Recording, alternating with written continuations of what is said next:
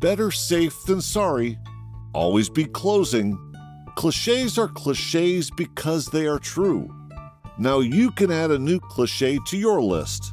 Only fools miss an episode of Parsha Podcast, the podcast for the spiritually curious. Now let's learn some deep Torah. Here's your host, Rabbi Goldman.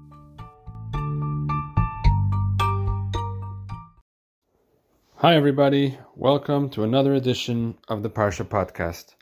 I had the privilege of hearing some feedback from a few of you over this past week, and I have to say, it's always great to hear how you enjoy the Parsha Podcast, what it's teaching you, and so on. So please um, don't be stingy, and I ask you to send me your feedback the good, the bad, the ugly. It all helps encourage the production and continuity and consistency of this podcast. This week, we're going to be talking about how to argue, how to disagree, how to dispute, something that our society is sorely, sorely in need of some training and lessons in how to do it the right way, what to avoid, and what really are the fundamental principles that underlie a good dispute or good argument, how to go about it in the best possible way. So I want to share with you a midrash. There's a teaching in the midrash Bereshit Rabbah. It says that when Hashem created the world, at the end of each day, he said, It was good. And Hashem saw that it was good. It says that about every day of creation, except for one day, the second day, which was Monday. Now, why is Monday cursed to not be considered a day where the creation was good? And you might say, because that's the day everyone goes back to work. But the answer is that that day, division was introduced into the world. For the first time, oneness was separated and carved into two. That was the day the waters were separated with the creation of the heavens, the firmament, the rakia. And so the Midrash says this is when division was introduced into the world, so God could not say that that day was a good day. Very interesting idea. The origins of dispute and division begin on day two of creation with the division of the waters above and below. I want to take you now to another source in the Torah. This time it's a Mishnah in Pirkei Avot, Ethics of the Fathers. In chapter 5 we read, Every dispute that is for God's sake will in the end endure, but one that is not for God's sake will not endure. Which is the dispute that is for God's sake?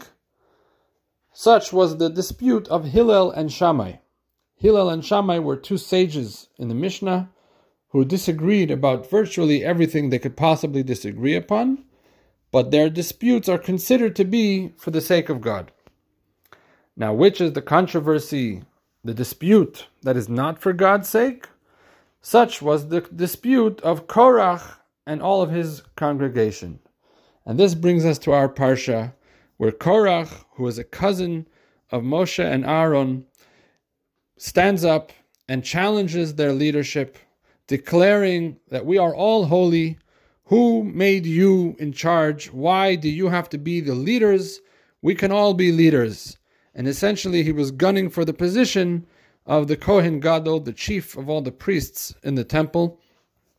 And this moment was a tremendous dispute and really is the, the archetype of Jewish politics that we somehow seem to always fall into. Um, the, the, the disagreements and disputes in Jewish community life all trace themselves one way or another back to this week's parsha to Korach. Now, we want to analyze the origins, the, the philosophical and cosmic origins of this dispute and of all disputes in order to arrive at an understanding of what is the, the, the right way to go about debating, disagreeing, arguing, and so on. Because the Mishnah is giving us this option that there is something called a dispute that's for God's sake that will endure. Seems to be a positive. It's not like the Mishnah is saying there's Korach who disagrees and disputes, and then there's good people who don't disagree and dispute. No. There's a good way of disputing and there's a bad way of disputing. So we want to understand what is this positive dispute approach. The dispute for God's sake is not a zero sum game with a winner and a loser. A dispute for God's sake is really more like a partnership, where the engagement and the entanglement between the two parties leads to the best of both being expressed in the final resolution. When you go in, how is that possible? How can a person engage in a dispute with another party with whom they disagree? They see things from a very different perspective.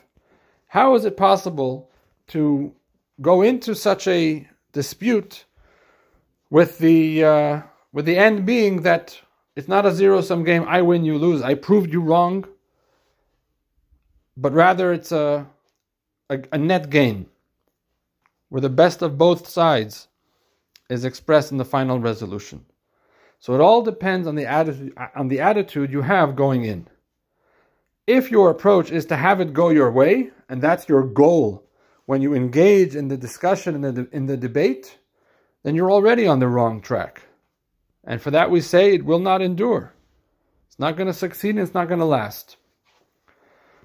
However, if you enter the dispute with an eye towards harmonizing the differences so that a greater truth can emerge, in other words, you walk into this dispute hoping to learn something.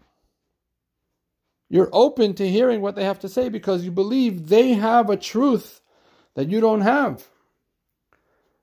And you want that this engagement with the other party should lead to the learning, to the growth that comes from learning and hearing another perspective.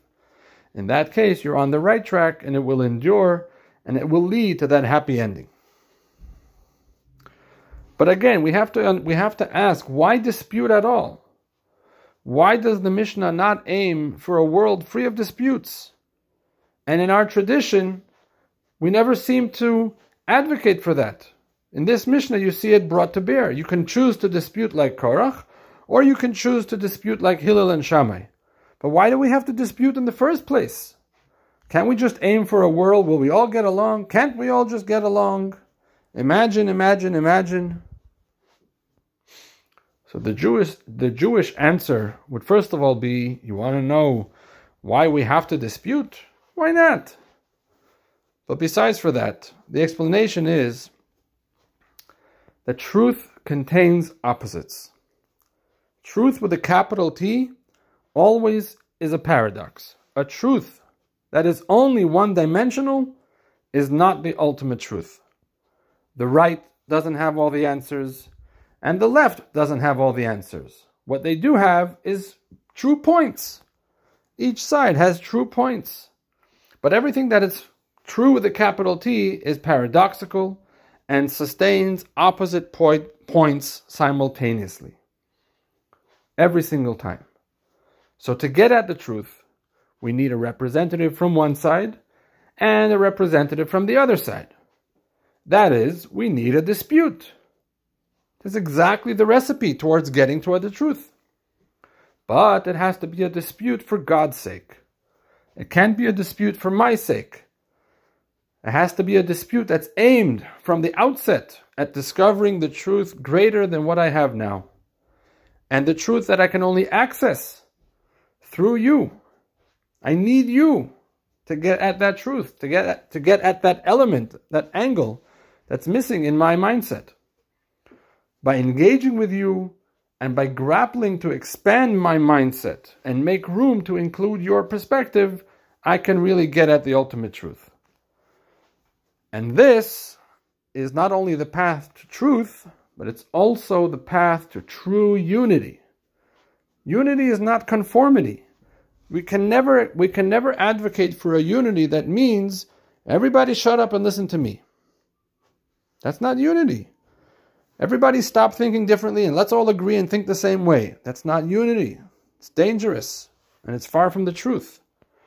A true unity respects every individual aspect and enables all of them to coexist without conflict. Why? Because we appreciate that we all need each other. We appreciate the fact that no one individual can have the entire truth. It's impossible. The only way to get at the ultimate truth is by engaging with another party who sees things differently, enabling them to make to have a place in your mind, to have a place in your life. And that's how we get to unity, and that's how we get to the truth.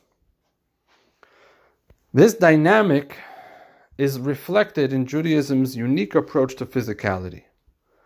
Many other religions and spiritual paths retreat from engaging with the material world in an effort to arrive at spiritual truth. Some religious leaders are taught to avoid marriage and pursue celibacy. Some religions preach silence and aloofness as a path to enlightenment. Money is sometimes seen as the root of all evil, and so on and so forth. Judaism says if you want to find truth, go to shul with other people and wrap physical tefillin on your arm and head. You want to you want to find the biggest truths of the world? Go raise a noisy and expensive family and work at a career and juxtapose that with Shabbos to be whole and find the deepest truth. Matter of fact, the device you are using right now to listen to this very podcast is a beautiful illustration of the very Jewish approach to the physical world. A material object being utilized to facilitate the study of Torah worldwide. And as always, ultimate fusion leads to a far better result. Had we as a people eschewed materialism, you wouldn't be able to hear this lesson at all. I wouldn't believe in recording it on my physical smartphone, and therefore you couldn't hear it on your physical smartphone. Instead, we believe that our goal in this world is that the, is that the ultimate truth is not to be found in the self absorbed pursuit of profound ideas, but in living a life that brings fusion between heaven and earth. And that is our purpose in this world, combining a yearning for transcendence with a commitment to practical action guided by the Torah. The tension that this produces is our daily dispute for God's sake. Each one of us experiences a, a daily dispute for God's sake. We all have to struggle finding that balance and navigating these tensions, but it's an it's it's an absolute obligation. We have no other approach approach, we have no other path. This is the only way to get to ultimate truth and ultimate unity. now this is also the deeper meaning in the Mishnah's description of Korach's dispute not enduring since his approach was mistaken. His approach, if we look back at it now, we can say that Korach's approach was the zero sum game approach my way or the highway. We cannot combine, we cannot fuse. I refuse to compromise, I refuse to sell out. And his, Korach was a purist in a way. There's only one way it can be. He refused to accept that truth can come from a collision of opposites. But when we say that his, his dispute will not endure, what we're really saying is since his approach was mistaken, ultimately division will not endure. By hook or by crook, unity will eventually come. May Hashem bless us all that through our efforts to combine the opposites in our lives, whether those opposites are the tension between the spiritual and the physical, whether it's the tension between a man and a woman, whether it's between friends or groups in a community, or even between gr- broader nations. It's the same recipe every time. We have to allow for the other perspective. We have to make room to understand that no one entity has all the truth. We all need each other to get to the ultimate truth. And in doing so, we bring unity to the world, and the time of Mashiach may it come speedily in our days.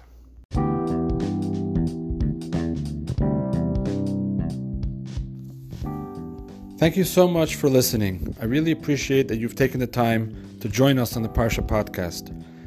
I'd like to ask you to reflect on whatever we, we just discussed in the Parsha podcast. I would love to hear your thoughts. What are some other lessons and takeaways that you can take from the topics we discussed? Please send me your feedback. I'd love to hear from you.